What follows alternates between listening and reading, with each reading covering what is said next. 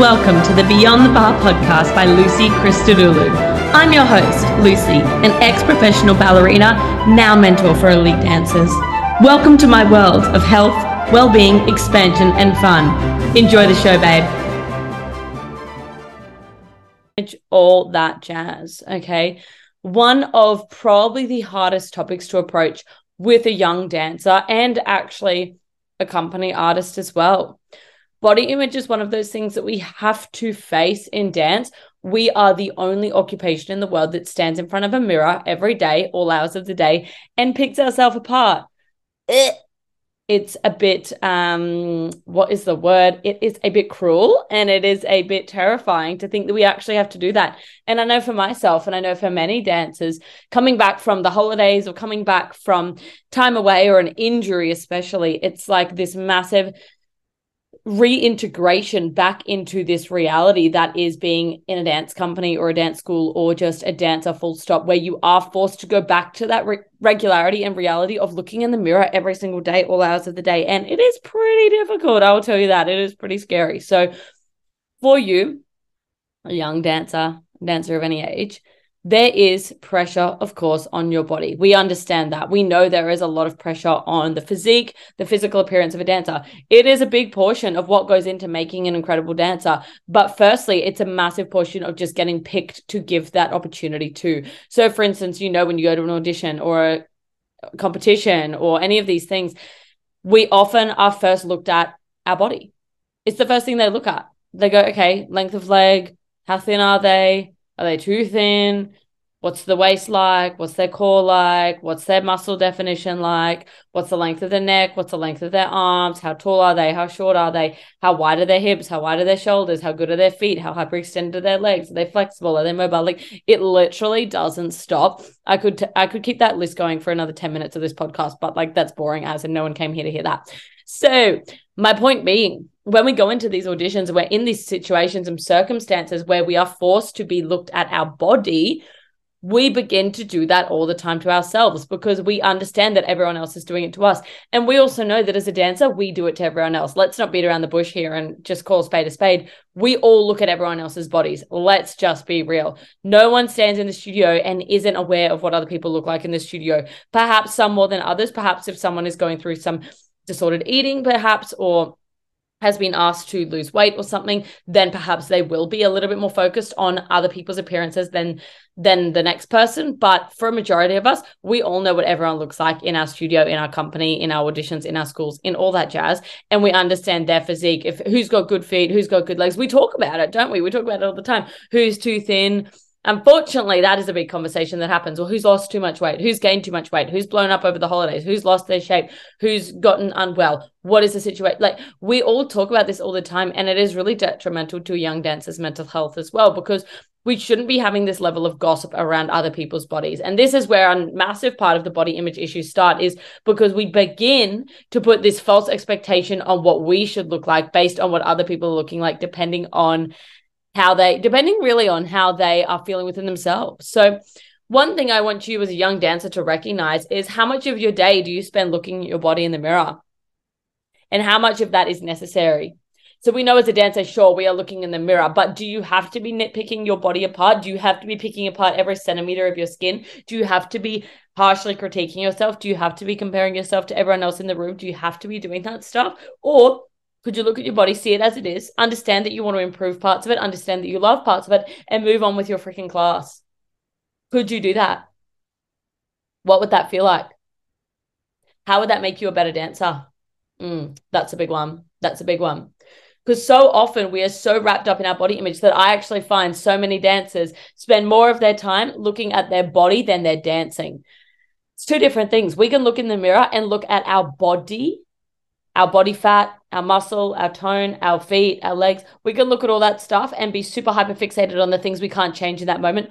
Or we can look past that, understand it, be aware of it, recognize it, and then look at our dancing and focus on our dancing. That's what we can improve in that present moment. We can't just decide to drop body fat off us as soon as we look at it and click our fingers in class. It's not like that but you can choose to improve in class if you are focused on the right things and this is the issue is that so much of the time our body image is so much of our mental capacity taking up It takes up so much of a space in our mental capacity.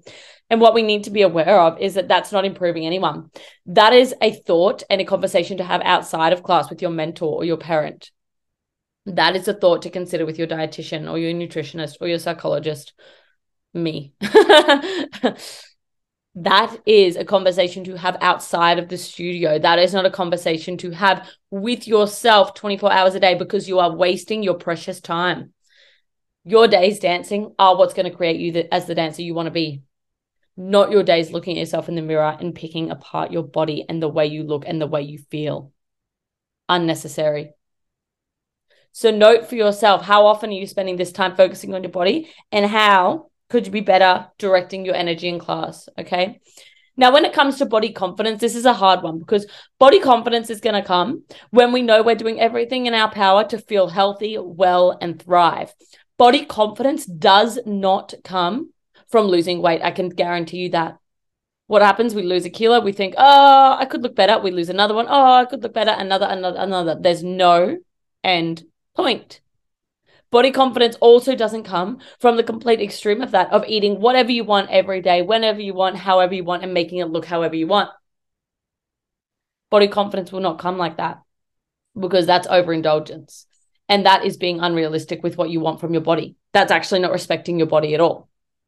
Body confidence will come when you start to respect your body and you take small actions every single day to improving your health, not just your body. Note how I said not just improving your body, but improving your overall general health. What this could look like is making sure you're eating super nutritious, nutrient dense, filling, satiating, energy dense foods throughout the day. If you're not doing this, how do you expect to be confident in your body? Because you're not feeling very good in it. You're not going to be fueled. You're not going to be nourished. You're not going to be feeling recovered. You're not going to be satiated. You're not going to be concentrated. You're not going to have any glucose in your system. Uh, not very body confident, my love. Secondly, body confidence comes when we start to move our body in other ways outside of dance. You can be a Pilates girly. You can be a gym junkie like me and my clients. you can be a stretching girly. You can do yoga. You can do swimming. You can do cardio. You can run. Whatever it might be, you need to make a commitment to movement outside of dance. And that's not in a way of do more, do more, do more. No, no, no. Let's get that out of your head. This is from a way of do something else that makes you feel good in your body. And a lot of the time, that's movement. We need to move our energy. We need to flow our energy. And we need to get things burning and moving and tightening and stretching and building and growing and all of that stuff whatever your goal might be, moving your body is going to be one of the answers to that, regardless of if you were trying to grow or if you were trying to tone up, moving your body in different ways. And that should be dictated by your mentor or your coach.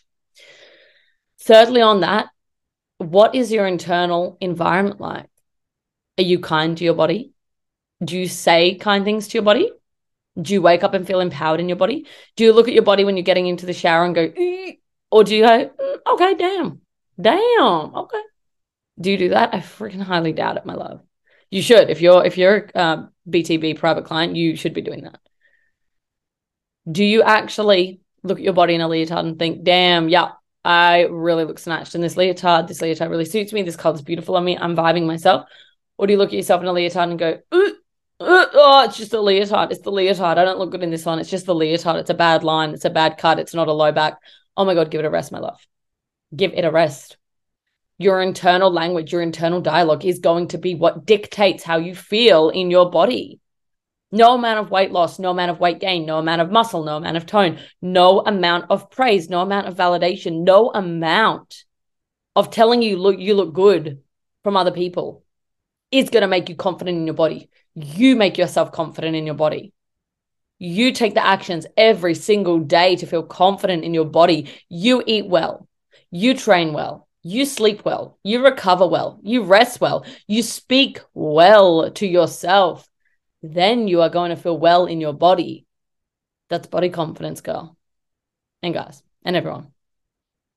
I'm going to leave you with that. That's enough, I think, for today. That's enough bombarding your brain. But your takeaway is to go and do that activity and think, how do I actually think when I'm in the studio? Am I looking at my body or am I looking at my dancing? Is it this haze of like, I don't even see my port de bras, I just see my arms? Ugh, waste of time. Are you going and having conversations with your support team? Slash, do you have a support team? Do you have a mentor? Do you have a coach? You need to have a support team. You literally cannot get through life as a professional dancer without a mentor. I can guarantee that. I can guarantee that. And then, thirdly, where are you showing up for your body and choosing to feel confident in it? What is the conversation like? What is your health like? What is your nutrition like? What is your fitness movement like? Consider those things. Any questions? DM me on Instagram, like and subscribe to the show, and I will see you all next week. Goodbye.